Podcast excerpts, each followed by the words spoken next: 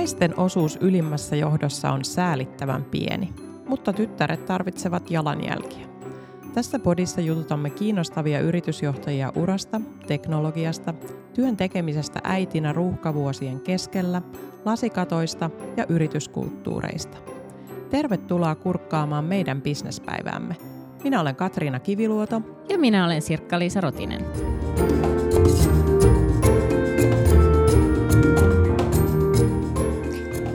Kiinnostaa Katriina tietää, että mitä sä oot siitä mieltä, että jos sut valittaisiin naiskiintiön kautta hallitukseen?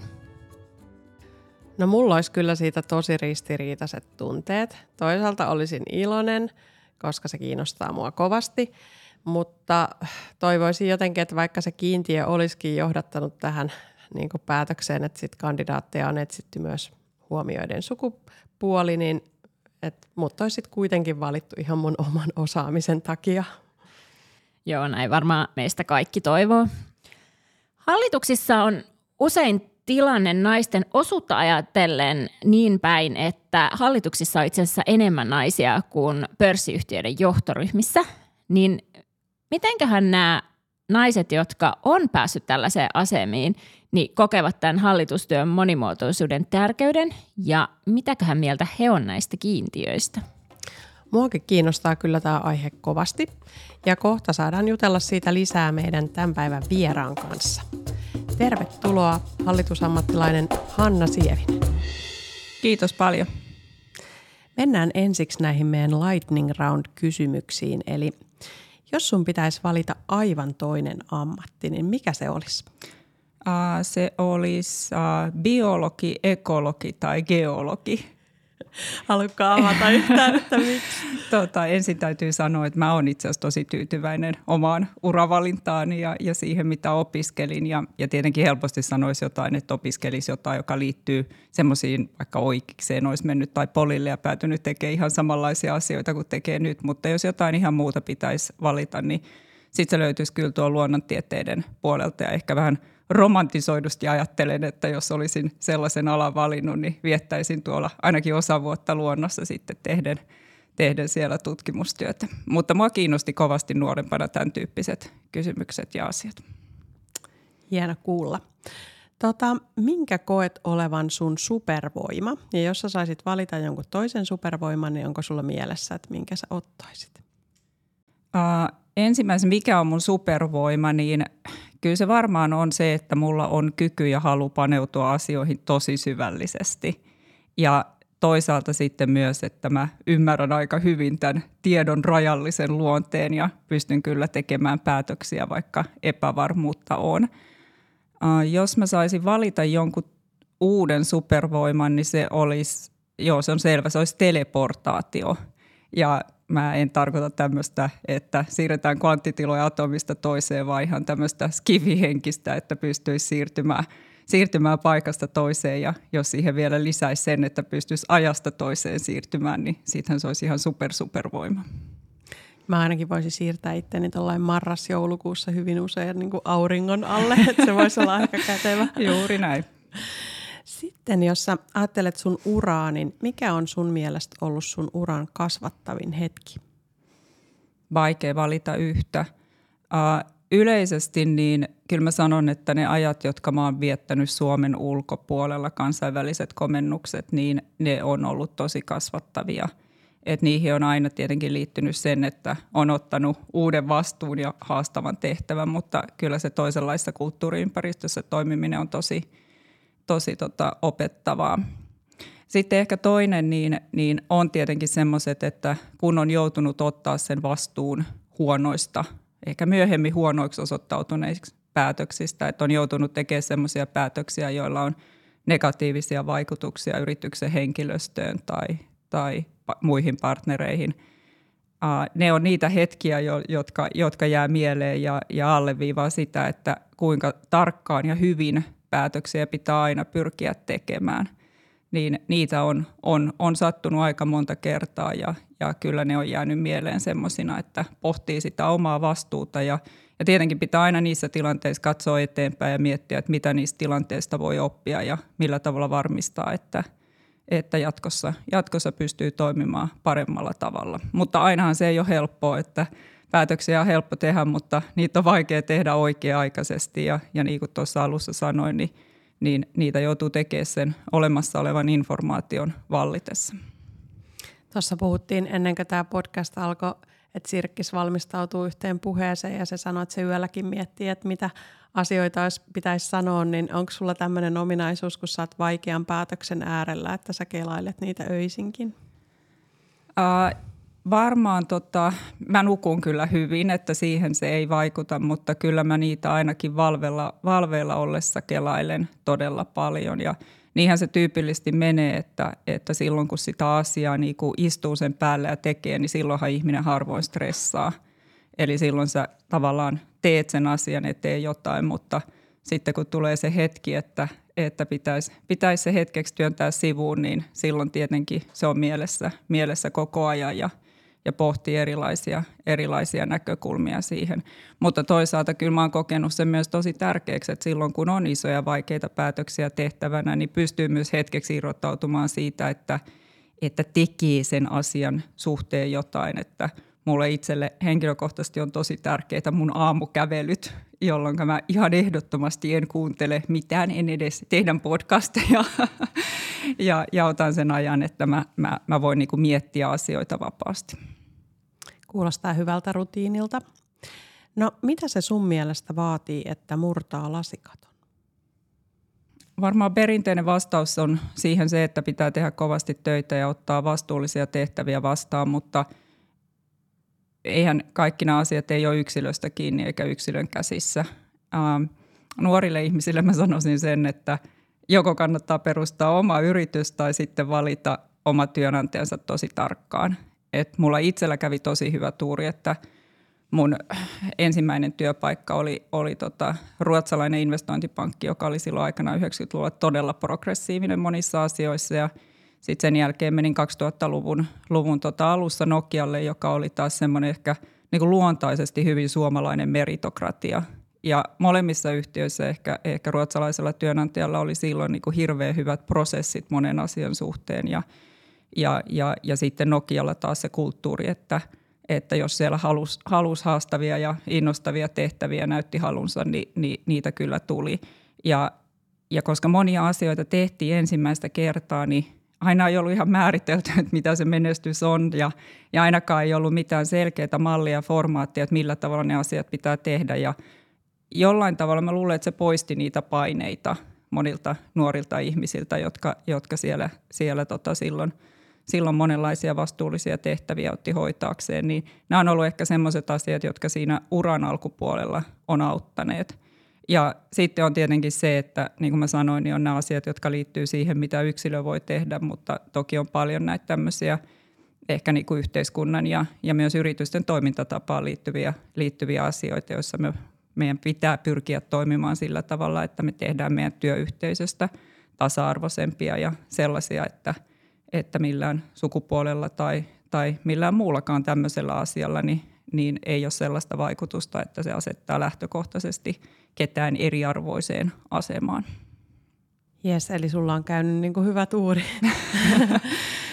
Se va- varmaan on, on näin, koska tota, kyllähän kun nuori ihminen tekee niitä valintoja, niin eihän siinä ihan hirveästi ole niin kuin informaatiota ymmärtämystä, että tota, et, et, et se on hyvä tuuri. Ja toisaalta sitten, sitten siinäkin auttaa se, että jos tekee niitä huonoja valintoja tai valintoja, jotka on optimaalisia, niin ei pidä jäädä tuleen makaamaan, vaan, vaan pitää siirtyä eteenpäin ja tehdä sitten tarvittavat ratkaisut, että asiat lähtee menee enemmän oikeaan suuntaan.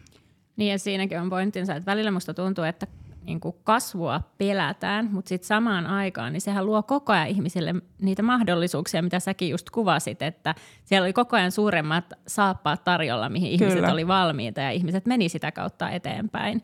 Ja niinhän se on. Sitten ei välttämättä tarvitse lähteä niin toiselle työnantajalle hakemaan niitä uusia saappaita. Juuri, juurikin näin.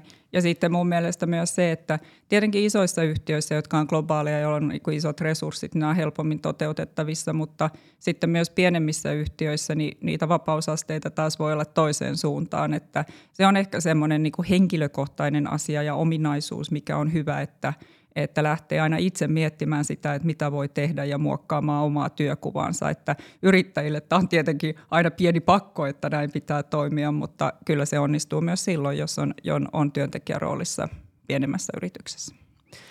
No, mitä neuvoja antaisit nuoremmalle itsellesi? Sanoisin varmasti, että vähän kärsivällisyyttä ja tiedän, että nuorempi minä ei olisi kuunnellut tätä neuvoa. Sekin on hyvä tunnistaa. Kyllä. Pureudutaan vähän tarkemmin tuohon sun uraan. Se on ollut tosi mielenkiintoinen ja sä toimit tälläkin hetkellä aktiivisesti useissa hallituksessa ja sitä ennen olet tosiaan pitkään ollut Nokialla, niin kuin mainitsit, niin voisitko kertoa meille vähän lisää sun työurasta ihan sieltä alusta alkaen ja mikä siinä on ollut niin tärkeää sulle niin eri vaiheissa? Mä valmistuin aikanaan kauppakorkeakoulusta. Mä luin kansantaloustiedettä ja rahoitusta ja menetelmätieteitä, eli matematiikkaa ja tilastotiedettä sivuaineena. Ja mä opiskeluaikoina mä ajattelin, että ympäristötaloustiede tai kehitystaloustiede on, on, on, on sellaista asiat, jotka mua kiinnostaa.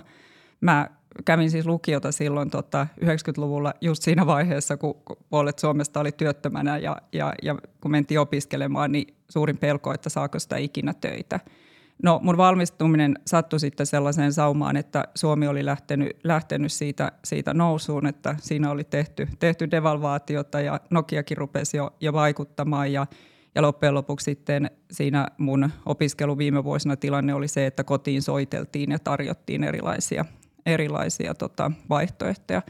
Mä olin tullut Ranskasta vaihdosta, kun, kun muuhun oli, oli tuo Angelo Securities, eli toi skandinaaviska Angelo Bankenin investointi, investointipankkiosa mun oltiin yhteydessä ja tarjottiin sitten mahdollisuutta lähteä Lontooseen ja, ja silloin niin ei mulla ollut hirveän hyvä kuva, että mitä ne investointipankkiirit tekee, mutta se Lontoon kuulosti tosi houkuttelevalta ja sitten vielä mahdollisuus olla sen, sen lyhyen Lontoon pätkän jälkeen niin vähän aikaa Tukholmasta ennen kuin tulla Suomeen. Ja tartuin sitten siihen. Se oli tosi hyvä aikaa, opin hirvittävän paljon, pääsi tosi nuorena tekemään semmoisia asioita, mihin, mihin tota, mihin ei ehkä muuten olisi, olisi tota päässyt. Tehtiin paljon listautumisia, yrityskauppoja.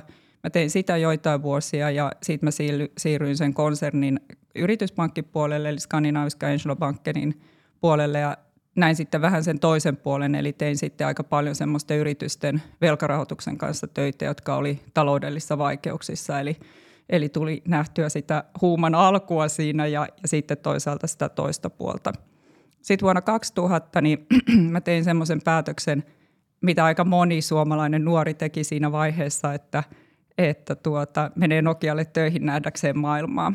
Ja siitä alkoi sitten 14 vuoden pesti Nokialla ja oli tosi hyvä aikaa. Tein hirveän paljon erilaisia asioita. Et tein tein tota SECille eli Yhdysvaltain markkinointiviranomaiselle raportointia ja tein yrityskauppoja ja, ja olin markkinoinnissa ja ja olin strategiassa.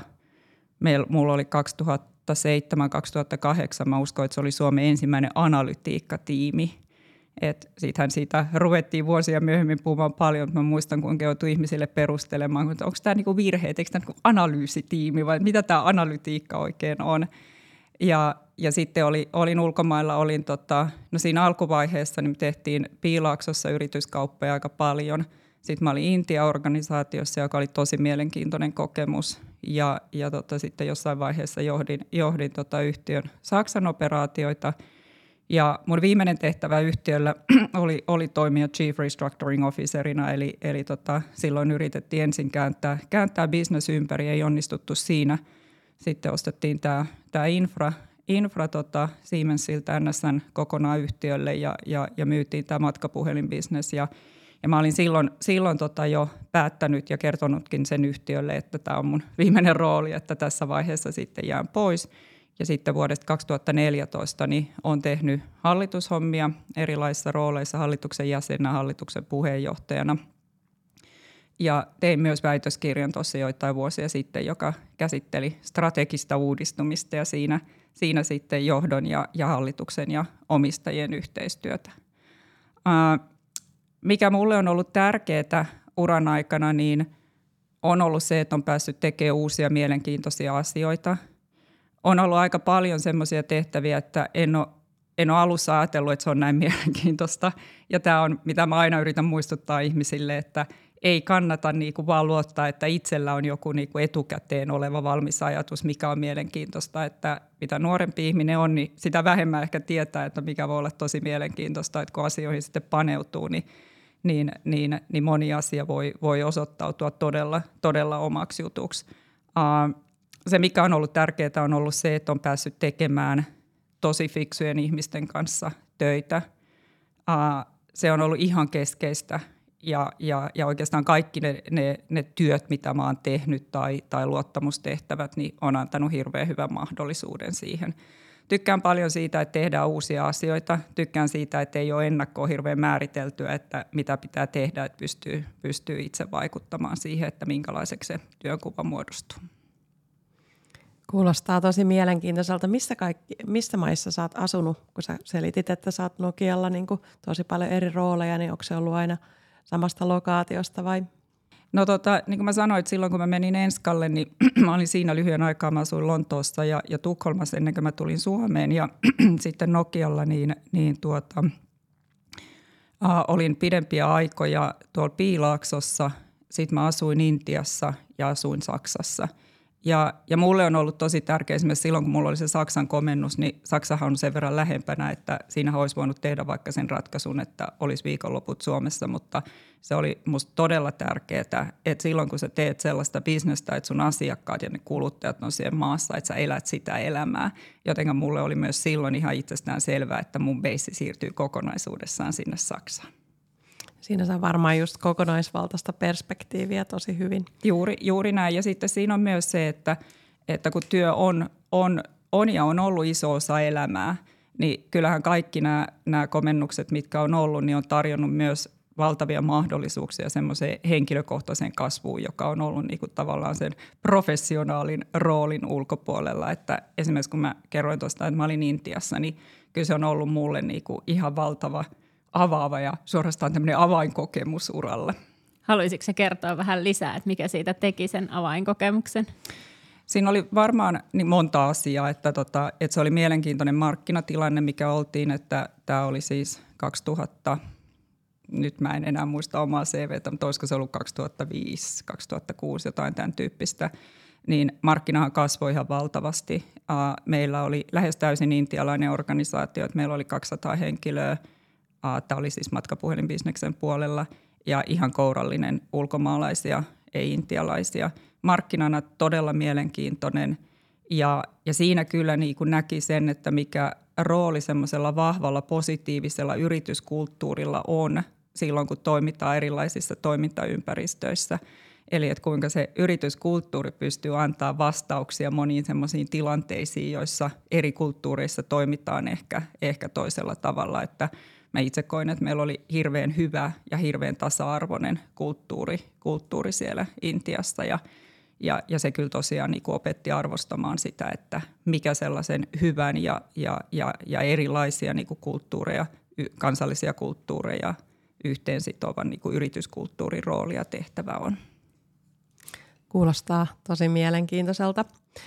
No jos ajatellaan, niin ihan tälleen kun kuuntelee sua, niin toi sun ura on antanut varmaan tosi hyvät valmiudet niin kuin hallituksessa toi, toimimiseen ja on semmoinen sanonta, jota me ollaan kuultu meidänkin haastateltavilta, että ensimmäinen hallituspesti on, on se vaikein saada, niin voit sä kertoa, että miten sä sitten, kun sä siirryit Nokialta eteenpäin, niin miten sä sait sen sun ensimmäisen hallituspesti? No itse asiassa tämmöinen ensimmäinen ulkoinen hallituspesti oli, kun mä olin Nokialla. Eli tota, tämä oli silloin, kun mä asuin Saksassa ja, ja, ja silloin oli, oli haku – haku tuota yhtiö, jossa haettiin sitten tietynlaista osaamista, eli että yleisen liikkeen johdollisen kokemuksen lisäksi niin haettiin kokemusta yrityskaupoista, yrityskauppojen integraatiosta ja Saksan markkinasta.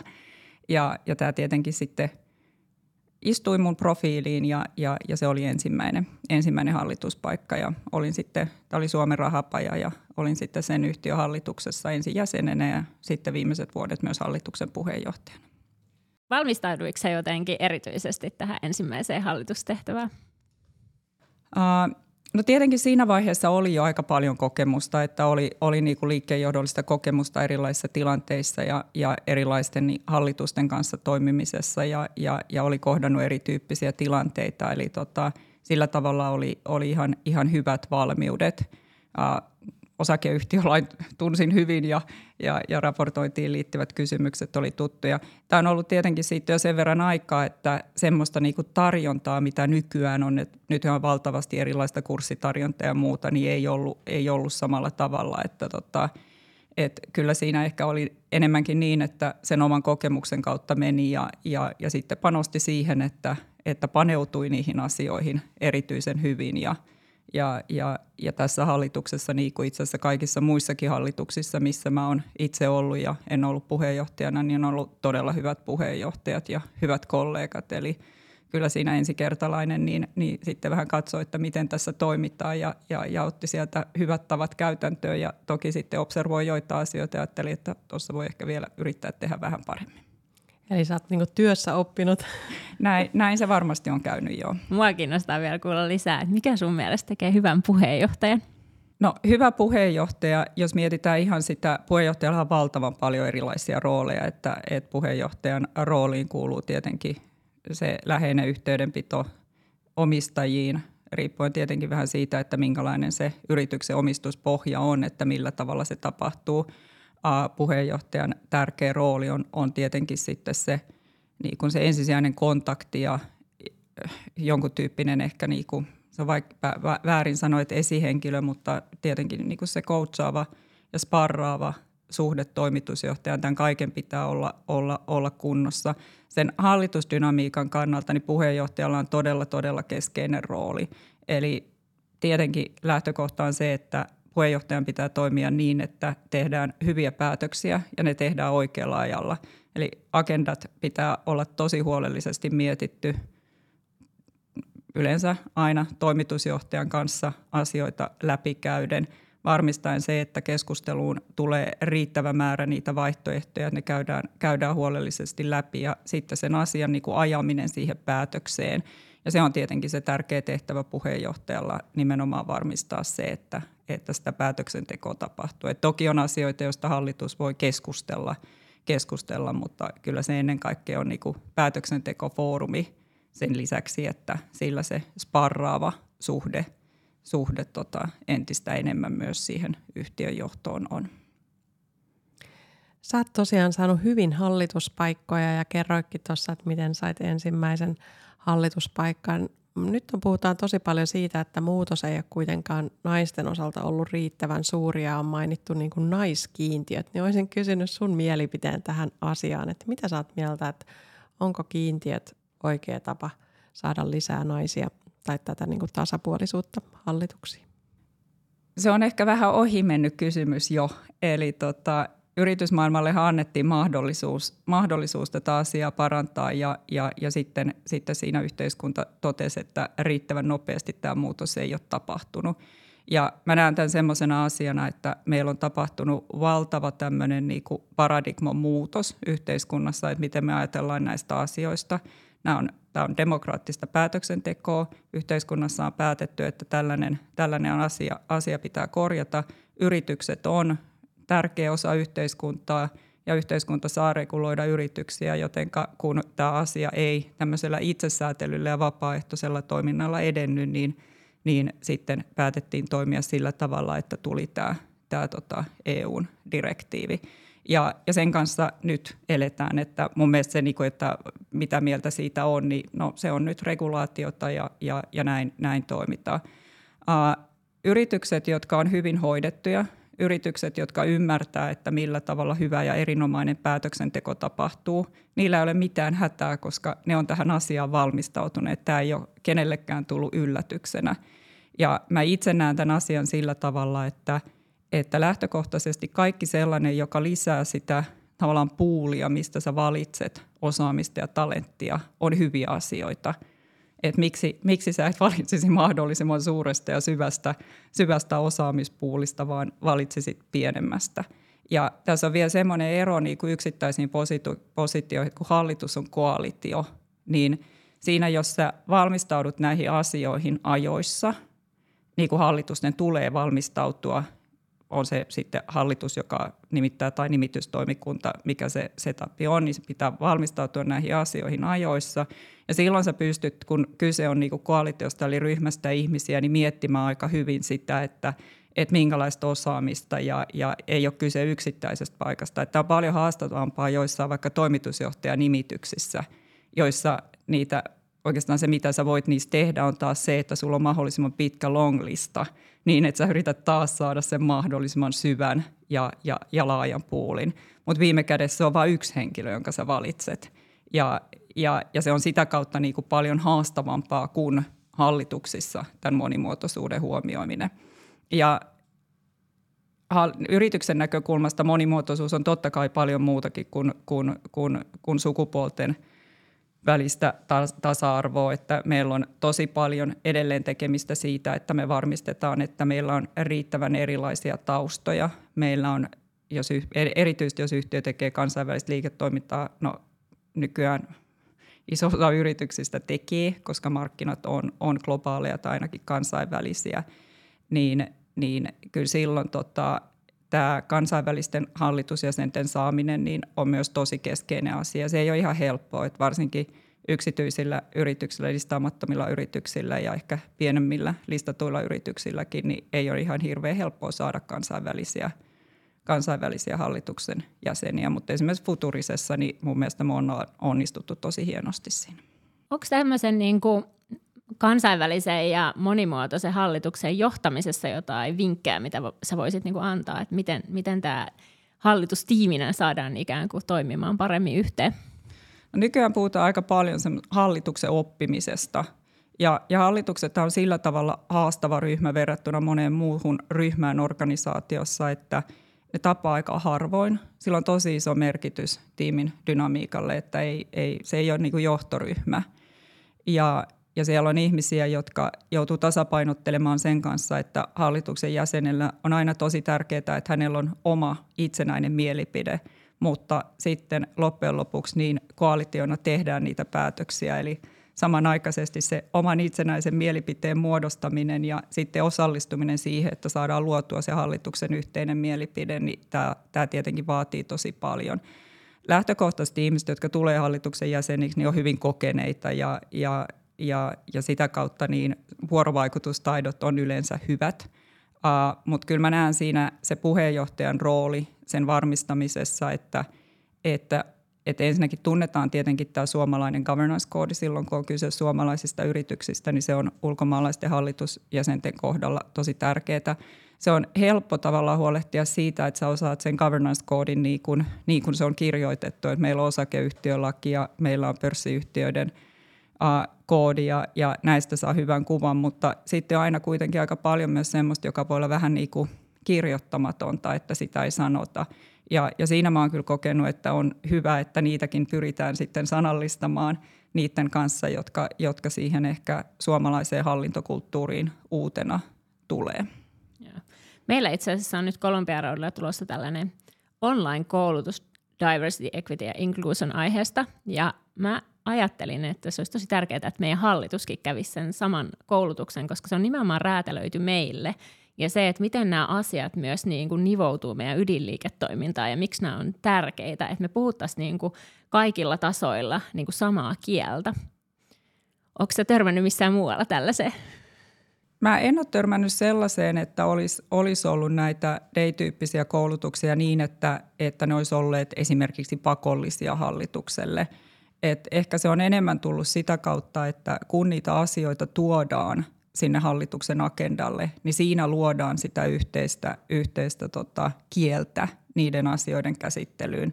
Mutta mä ymmärrän tuon rationaliteetin ja näen siinä kyllä ison hyödyn, että jos tässä pystytään vielä yhtenäistämään. Ja, ja ylipäänsä tietenkin se, että hallituksen täytyy pysyä ruodussa, että jos hallitus lähtee hirveästi sinne operatiiviselle puolelle, niin, niin silloin siitä ei, ei yleensä hyvää seuraa. Mutta se, että hallitus ymmärtää nämä yhtiön niin kuin tärkeitä prosesseja ja toimintatapoja, niin tämän tyyppinen niin kuin exposure sinne operatiiviselle puolelle, niin, niin siitä varmasti ei ole mitään muuta kuin hyötyä. Onko sitten jotain myyttejä sun mielestä, mitä liittyy hallitusammattilaisuuteen, jota sä haluaisit purkaa? Varmaan ihan ensimmäinen on toi titteli hallitusammattilainen, että itse yritän sitä välttää, mutta se on kyllä munkin nimeen joskus liitetty. Ja mä ymmärrän, mitä siinä halutaan sanoa, eli sehän liittyy niin kuin siihen, että tehdään asioita hyvin ammattimaisesti ja se on totta kai tärkeää, mutta uh, hallitustehtävät on luottamustoimia ja, ja siinä yhtiökokouksessa osakkeenomistajat antavat luottamusta tai, tai, tai eivät anna ja, ja sitä kautta ne on nimenomaan luottamustoimia ja mun mielestä niitä pitää käsitellä sillä tavalla. Mä itse en pidä esimerkiksi hyvänä sitä, että, että, että henkilö olisi esimerkiksi taloudellisesti riippuvainen hallitustehtävistä. Että kuitenkin hallituksen jäsenen semmoinen riippumattomuus, ja mä en puhu nyt riippumattomuudesta ehkä täysin semmoisessa niin koodin tarkoittamassa, tarkoittamassa tota, – merkityksessä, vaan, vaan, vaan semmoinen niin kuin henkinen riippumattomuus ja, ja, ja objektiivisuus niin on tosi tärkeä säilyttää. Et se on ehkä ensimmäinen asia. Mutta niin kuin mä sanoin, niin mä ymmärrän kyllä, että siinä halutaan niin kuin korostaa sitä, että niitä asioita tehdään ammattimaisesti ja se on, se on totta kai tärkeää. Ää, toinen asia, mä en tiedä onko tämä myytti, mutta ehkä tärkeä asia huomioida on, on niin kuin hallituspaikkojen määrä. Et varsinkin jos on operatiivisia tehtäviä, niin – hallitustehtävät kyllä, ne vie aikaa aika paljon ja varsinkin amerikkalaiset sijoittajathan on ruvennut tähän kiinnittämään aika paljon huomiota nykyään. Ja, ja tämä on minusta tosi tärkeää, että kun se on aina niin kuin varauduttava siihen, että jos asiat menee hyvin, niin silloin kokousten määrä on tyypillisesti jotakuinkin se kuin mitä, mitä niitä on skeduloitu, mutta sitten kun tulee erityistilanteita, niin se saattaa tosi nopeasti kasvaa se, se kokousten ja, ja hallituksen interaktion määrä. Että tos, kun me listattiin yksi yhtiö joku aika sitten, niin mä luulen, että meillä oli puolen vuoden aikana yli 40 kokousta. Ja, ja sitten tietenkin kaikki isot yrityskaupat, jos tulee ostotarjoustilanne, joku muu kriisi, niin, niin tota, ne saattaa kyllä sit tosi nopeasti kasvaa. Ja jos niitä hallituspaikkoja on paljon ja sattuu useammassa yhtiössä yhtä aikaa, niin – niin silloin se tietenkin vie paljon, paljon aikaa. Ja tietenkin tämä puheenjohtajalle on aina, aina vielä suurempi, suurempi se aika, aikavaatimus kuin, kuin muille. Sitten mitä muita myyttejä, niin no ehkä sellainen, että aika paljon mun mielestä niin kun heitellään sitä, että, että, niin, hallituksissa niin katsotaan vaan taaksepäin katsovia asioita ja keskitytään vaan kontrollirooliin ja, ja semmoinen strateginen eteenpäin luottava keskustelu jää vähiin – se on totta tietenkin, että jos me mietitään näitä niin kuin hallituksen osakeyhtiölain määrittämiä tehtäviä, niin, niin niissä tietenkin korostuu tämä niin kutsuttu hallituksen kontrollirooli. Ja, ja varsinkin jos me puhutaan isommasta yhtiöstä, me puhutaan listayhtiöstä, niin sitä on aika paljon. Mutta mun oma kokemus on kyllä se, että, että Suomessa on hyvä kulttuuri governanceissa ja kyllä siellä hallitukset ja puheenjohtajat – parhaansa tekee sen suhteen, että sitä aikaa jää myös keskustelulle ja, ja näille eteenpäin katsoville asioille ja että agendat olisi olis tasapainoisia. Helppoa se ei ole, mutta, tota, mutta se on mun mielestä semmoinen niin yleistys, joka, joka ehkä aika helposti tulee tehtyä, että tämä olisi joku valtava ongelma ja, ja, ja sitä ei olisi niin kuin huomioitu. Että se liittyy, niin kuin mä sanoin, niin siihen, että hallituksella on ne tietyt lainsäätämät vastuut ja ne pitää huolehtia. Mutta kyllä mun mielestä meillä on aika hyvä kulttuuri siinä, että pyritään siihen, että siihen hallituksen niin kutsuttuun resurssirooliin, josta kuitenkin oletetaan, että varmasti se suurin niin kuin hyöty arvonluonnin kannalta voi olla, niin kyllä siihen panostetaan. Tuo oli hyvä pointti, minkä nostit tuosta ajankäytöstä esiin, että, että ehkä semmoista on näkynyt itsellä – markkinassa, että, että tota, jos olet saanut monta hallitusrooleja ja sitten on yrityksiä, jotka haluavat sitten kiintiön tullessa niin täyttää näitä rooleja, niin on niin kuin näitä hallituspaikkoja, jotka keskittyy tietyille ihmisille. Ja sitten tavallaan, jos sitä ratkaistaan, että, että näille kokeneille keskittyy näitä paikkoja, niin sitten saatetaan törmätä tuohon sun nostamaan myyttiin, että sitten ei niin kuin aika riitä ja se niin kuin hallituspanoksen tota, laatu sitten laskee, niin – se on hyvä huomioida, että pitäisi saada myös uutta puulia ihmisiä sinne.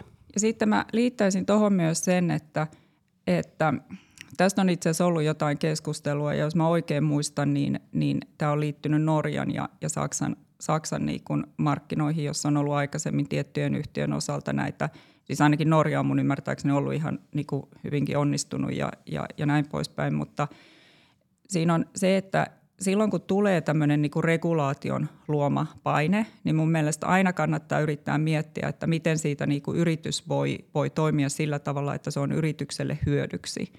Ja jos me nyt, kun tulee vaatimuksia tästä sukupuolten äh, tasa-arvoisemmasta äh, jakautumisesta, niin kyllä siinä silloin kannattaa miettiä, että me oikeasti katsotaan taustaltaan erilaisia ihmisiä.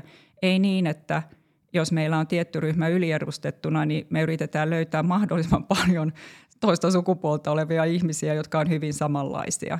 Ja, ja tämä liittyy just siihen niin kuin osaamisen niin kuin moninaisuuteen, mikä mun mielestä on yritysten, yritysten näkökulmasta tosi, tosi tärkeää. Että kuten mä sanoin, niin päätöksenteon kannalta, niin kun se on nimenomaan se idea, että se hallitus on niin kuin koalitio, että jos siellä on kaikki sam- samalla taustalla – samanlaisilla ajatuksilla, riippumatta siitä, mikä heidän sukupuoli on, niin eihän meidän kannata ottaa ryhmää ihmisiä. Meidän kannattaa ottaa yksi ihminen, niin on paljon helpompaa se koko päätöksenteko.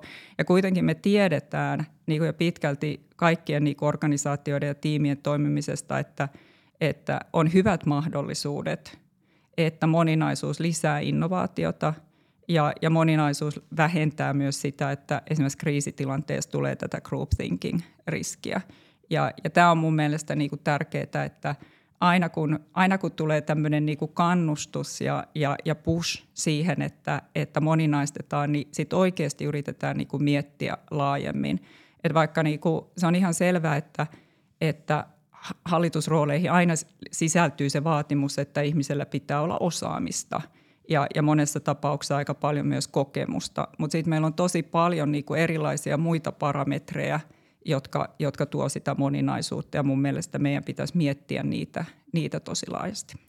Kun sä teet itse analyysiä siitä, että otatko sä esimerkiksi uuden luottamustehtävän vastaan vai et, niin mietitkö osana sitä analyysiä, että miltä se johto näyttää, miltä se hallitus näyttää, miten se monimuotoisuus niin kuin siellä toteutuu?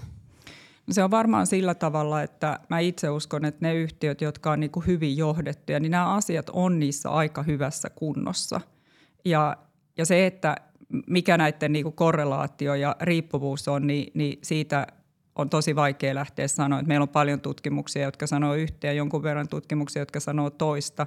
Yleensä tällaisten riippuvuuksien osoittaminen on niin kuin tieteellisen keinoin ihan älyttömän vaikeaa koko kysymys, että voiko hallitus luoda lisäarvoa, niin mä luulen, että sitäkään ei ole, ei ole niin hallintotutkimuksessa pystytty täysin todistamaan, että, että onko, onko siinä linkkiä, linkkiä, mutta toki meidän pitää uskoa. Et enemmän mä luulen, että se menee sitä kautta, että hyvin hoidetuissa yhtiöissä niin nämäkin asiat tyypillisesti on hyvässä kunnossa. Joo. Paljon on ollut myös keskustelua, että varsinkin isommissa yhtiöissä niin ei ole esimerkiksi riittävästi naisia johtoryhmätasolla, niin mistä sä näet, että tämä johtuu ja mitä sille voisi tehdä? Uh, varmaan monta tekijää. Yksi on se, että meillä on tiettyjä aloja, jotka lähtökohtaisesti on miehi, miehisiä tai naisisia. Ja me tiedetään, niin kuin nyt on viime aikoina paljon julkisuudessa ollut keskustelu, että itse asiassa – mitä vauraammasta yhteiskunnasta on kyse, niin tämä osin jopa saattaa lisääntyä. Ja silloin se tarkoittaa, että esimerkiksi teknologia-alalla niin meillähän on vähemmän naisia, jotka opiskelee siihen liittyviä asioita. Ja tämä on niin kuin sellainen yksi näitä mun mielestä kuin putken alkuvaiheessa olevia asioita, mihin, mihin meidän pitää pystyä puuttumaan ja kannustamaan sitä, että, että tytöt ja naiset opiskelee, opiskelee semmoisia – alueita, jotka johtaa teknologiaan liittyviin tehtäviin, koska me tiedetään, että siinä ei välttämättä käy hyvin, jos teknologia tuotteiden ja palveluiden tekijät on, on, on hyvin yhdennäköisiä ihmisiä. Et se on, on varmaan, varmaan tota yksi, yksi tärkeä tekijä. toinen on, no tämä on tämmöinen niin yleinen ja tämä koskee tiettyjä toimia, on muitakin kuin teknologia, että tota, ja, ja siihen meidän pitää pyrkiä vaikuttaa. Yksi ehkä semmoinen, joka on niinku, tämä on niinku omakohtainen anekdotaalinen niin evidenssi tästä asiasta, mutta aika monasti on käynyt, kun on ollut mentoroittavia ja muuta, niin on niinku naisia, jotka voi olla hirveän menestyneitä jossain tämmöisessä niinku tehtävissä, jotka liittyy, mä en itse tykkää tämmöistä niinku support-funktio-sanasta, koska nämä on musta tosi keskeisiä roolia, jos ihmiset toimii taloushallinnossa tai – tai henkilöstöhallinnossa ja strategiassa ja tämän tyyppissä. Mutta jotenkin se on monelle tuntuu, että on ollut vaikea uskaltaa ottaa se tulosvastuullinen tehtävä.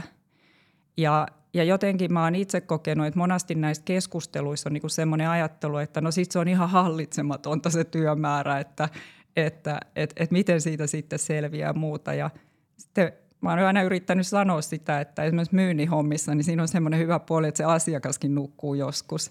Et, et, et kun itse on tehnyt molempia, niin kyllä mä voin sanoa, että kyllä varmaan niin kuin jossain, kun on yrityskauppeja tehnyt ja, ja muuta, niin kyllä vaikka niissä sopimusasioissa, niin niitä voi tehdä niin kuin ympäri vuorokauden, mutta sitten kun sulla on, on vaikka just myyntiin liittyviä tehtäviä, niin ei se asiakaskaan niin kuin koko ajan ole tavoitettavissa. Ja ja niin kuin en yritä tässä sanoa, että siellä pääsee yhtään helpommalla, mutta että siihen ehkä liittyy sellaisia niin kuin, niin kuin ajatuksia, että, että se siirtyminen jostain asiantuntijatehtävästä, että, että, että se niin kuin jollain tavalla muuttuu ihan hirvittävän paljon se elämä ja ettei pystyisi niin kuin hallitsemaan sitä siihen liittyvää, liittyvää tota vastuuta ja, ja, ja, ja että sitä ajankäyttöä olisi niin kuin jotenkin vaikeampi kontrolloida.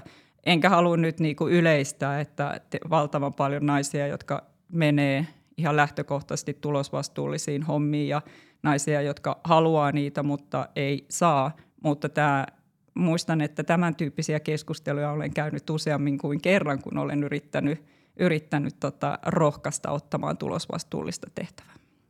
Täällä podcastissa on ollut paljon naisia. Meillä on 15 jaksoa suurin piirtein takana ja musta tuntuu, että siellä toistuu se teema, että ensiksi mietitään riskien kautta, että miksi mä en pystyisi, eikä se, että aloitetaan, että mähän pystyn tähän. Että tota, ehkä se niin kuin tietty varovaisuusperiaate siellä kuitenkin jossain alitajunnassa sitten pyörii. Tuossa sä nostit ää, aikaisemmin sen, että olisi tärkeää, että niin tämän hallinnollisen roolin lisäksi hallitus katsoisi eteenpäin ja tavallaan toisi lisäarvoa siihen bisnekseen, niin onko jotain muuta, muita niin kuin myönteisiä muutoksia, mitä sä tässä niin kuin trendinä odotat hallitustyössä tapahtuvan? No varmaan sellainen, mitä itse olen niin pyrkinyt, pyrkinyt promotoimaan, on se, että millä tavalla sitä hallituksen osaamista ja kompetenssia käytetään sen johdon hyväksi. Ja nyt mitä mä sanon, niin tämä ei ole yhtään pois siitä, että mä koen, että on todella tärkeää, että se hallitus pysyy siinä omassa roolissa eikä, eikä lähde touhuamaan sinne operatiiviselle saralle. Mutta jos miettii monia hallituksia, joissa on tosi paljon osaamista, voi olla osaamista suoraan siitä toimialasta, markkinasta, asiakkaista, monesta asiasta, joka on tosi tärkeä yrityksen menestykselle – niin se on vähän sääli, jos, jos sitä osaamista ei pystytä käyttämään yrityksen hyväksi ollenkaan kokousten ulkopuolella. Ja mä oon itse kokenut esimerkiksi puheenjohtajan roolissani oikein hyväksi sen, että, että otetaan vaikka Futurise esimerkkinä, niin, niin meillä hallituksen jäsenet on aktiivisesti käytettävissä johdon sparraamiseen – ja silloin kun tämmöistä tapahtuu, mä tiedän puheenjohtajana, että se tapahtuu ja toimitusjohtaja tietää, että se tapahtuu. Ja se henkilö, joka hallituksesta tätä sparraamista tekee, niin ei tee sitä niin kuin hallituksen jäsenen roolissa. Ja tämä nyt ei ole mikään kohtuuton niin kuin ajankäytöllinen lisä siihen, mitä hallituksen jäsenet tekee, mutta kyllä mun ymmärtämys on se, että sitä on pidetty todella tota arvossa. Eli tämä, että millä tavalla niin kuin tämmöistä one-on-one – niin kuin, niin kuin mentorointia coachausta tapahtuu, niin siinä mun mielestä niin, niin sitä pystyttäisiin tekemään paljon paremmin ja tehokkaammin ilman, että kuitenkaan niin sotketaan sitä, että mikä se hallituksen ja, ja, ja operatiivisen johdon rooli on. Mutta siinä pitää olla tosi selvät säännöt. Ja, ja jotenkin mä oon itse ajatellut niin, että – että tota, niissä yrityksissä, että varsinkin jos meillä on niin kasvuyrityksiä, joissa, joissa voi olla monasti nuorempi ja kokemattomampi johto, niin, niin tämä on ihan älytöntä, jos tätä ei, ei niin käytetä hyväksi. Ja, ja tämä on semmoinen, mitä, mitä mä niin haluaisin promotoida. Sitten ehkä toinen on semmoinen, että tietenkin kaikilla elämänalueilla, organisaatioissa mukaan lukee hallitukset, niin tätä tuottavuutta pystytään nostamaan – meillä oli esimerkiksi Futussa, niin meillä oli semmoinen tilanne, että meillä oli, tota, oli erääseen toiminnanohjausjärjestelmän osaan liittyä päätöksenteko, jossa oli, oli tota yrityksessä tuotettu valtavasti materiaalia ja, ja siitä tehtiin tämmöinen chatbotti hallitukselle, että me tavallaan pystyttiin kysymään siitä materiaalista ennen, ennen hallituksen kokousta ja, ja tota, se nyt oli tämmöinen pieni niin kuin esimerkki, mutta se oli itse asiassa aika hyvä. Ja, ja me ollaan pyritty jonkun verran niin formalisoimaan sitä meidän materiaalia sillä tavalla, että me pystyttäisiin tulevaisuudessa tekemään semmoinen niin vähän parempi portaali, jossa esimerkiksi ne vanhojen päätösten ja, ja niihin liittyvien niin esitysten ja pöytäkirjojen ja muiden niin löytäminen olisi, olisi hirveän paljon yksinkertaisempaa. Eli ihan tämmöisiä niin tuottavuuteen liittyviä kysymyksiä. Mutta sitten kolmanneksi niin ehkä haluan sanoa myös sen, että sitä hallituksen niin roolia ei mun mielestä pidä lähteä kohtuuttomasti paisuttamaan, että kyllä se niin kuin – se, että yhtiöllä on niinku, niinku hyvä johto ja hyvät tiimit ja, ja paljon osaamista, niin se on ihan se keskeinen asia ja se hallituksen tehtävä on niinku luoda toimintaedellytykset edellytykset sille. Lopuksi mä haluaisin vielä kysyä, että me perustettiin tämä podcasti, jotta meidän tyttärillä olisi lisää esikuvia, niin miten me voitaisiin sun mielestä rohkaista näitä tyttäriä kohti suuria unelmia ja mitä maailmassa pitäisi muuttua, että näillä tyttärillä ei olisi enää näitä lasikattoja rikottavana? No mä sanoin tuossa jotain, eli mä rohkaisen siihen, että kokeilee aika paljon erilaisia juttuja. Nuorena ei välttämättä tiedä, mikä se oma juttu on ja voi osoittautua todella mielenkiintoiseksi sellaiset asiat, joihin joku vähän tyrkkää. kannattaa uskaltaa ottaa vähän pelottavia tehtäviä. Monasti niistä selviää – jos niistä ei selviä, tulee epäonnistuminen, niin tulee, ei kannata jäädä makaamaan. Eli nämä on varmaan niin kuin yksilötasolla semmoisia neuvoja, joihin pääsee jo aika pitkälle. Ja sitten siinä vaiheessa joillakin se tapahtuu aikaisemmin ja toiselle myöhemmin, että rupeaa olemaan aika selvää, että mikä se oma juttu on. Niin sitten pitää tehdä sitä, että ihmisen pitää tehdä se, mikä on kiinnostavaa, kivaa. Että kannattaa tulla hyväksi vaan jossain sellaisessa, mistä tykkää.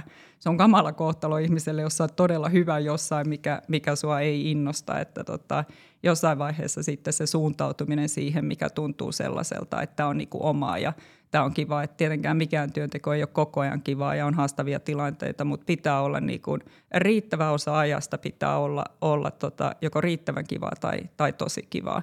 Ja sitten niin kuin mä sanoin, niin näitä yhteiskunnallisia asioita, niin näitä on mun mielestä tosi paljon niin kuin yritystasolla, mitä pystytään tekemään, että millä tavalla me pystytään tekemään niin kuin yrityksistä – sellaisia, joka, jo, jossa niin kuin huomioidaan se tosiasia, että meillä tulee erityisesti Suomessa, niin meillä tulee olemaan tosi iso pula osaavasta työvoimasta. Eli meidän täytyy yrityksissä ruveta entistä enemmän huomioimaan se, että me halutaan pitää ihmiset siellä pitkäaikaisesti ja ihmisillä on erilaisia elämäntilanteita.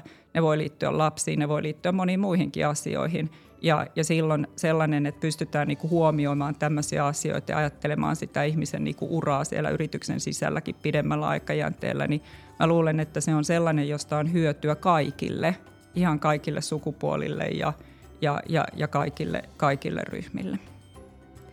Oli tosi mielenkiintoista jutella sun kanssa. Kiitos Hanna. Kiitos paljon. Kiitos.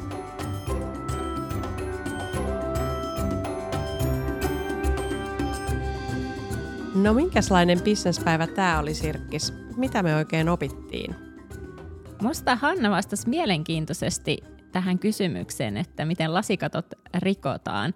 Ja siinä se uusi kulma oli, että jotta etenet uralla, niin sun täytyy oikeasti valita se alkuvaiheen yritys huolella.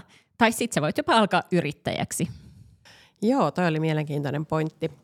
No mä opin ehkä sen, että Hannan mielestä regulaatio on tavallaan hyvä asia. Ja ne yritykset, sit, jotka on niin menestyksekkäimpiä, niin he on tavallaan jo huolehtinut tästä asiasta. Tai sitten jos ovat niin tämän regulaation äärellä, niin ottaa siitä kaiken hyvän irti. Mitäs me ensi kerralla voitaisiin jutella? Mä ajattelin, että me voitaisiin jutella ensi kerralla Kaija Pohjalan kanssa siitä, miten me kaikki voitaisiin navigoida epävarmuuden keskellä paremmin ja kasvattaa resilienssiämme. Tervetuloa kuulolle!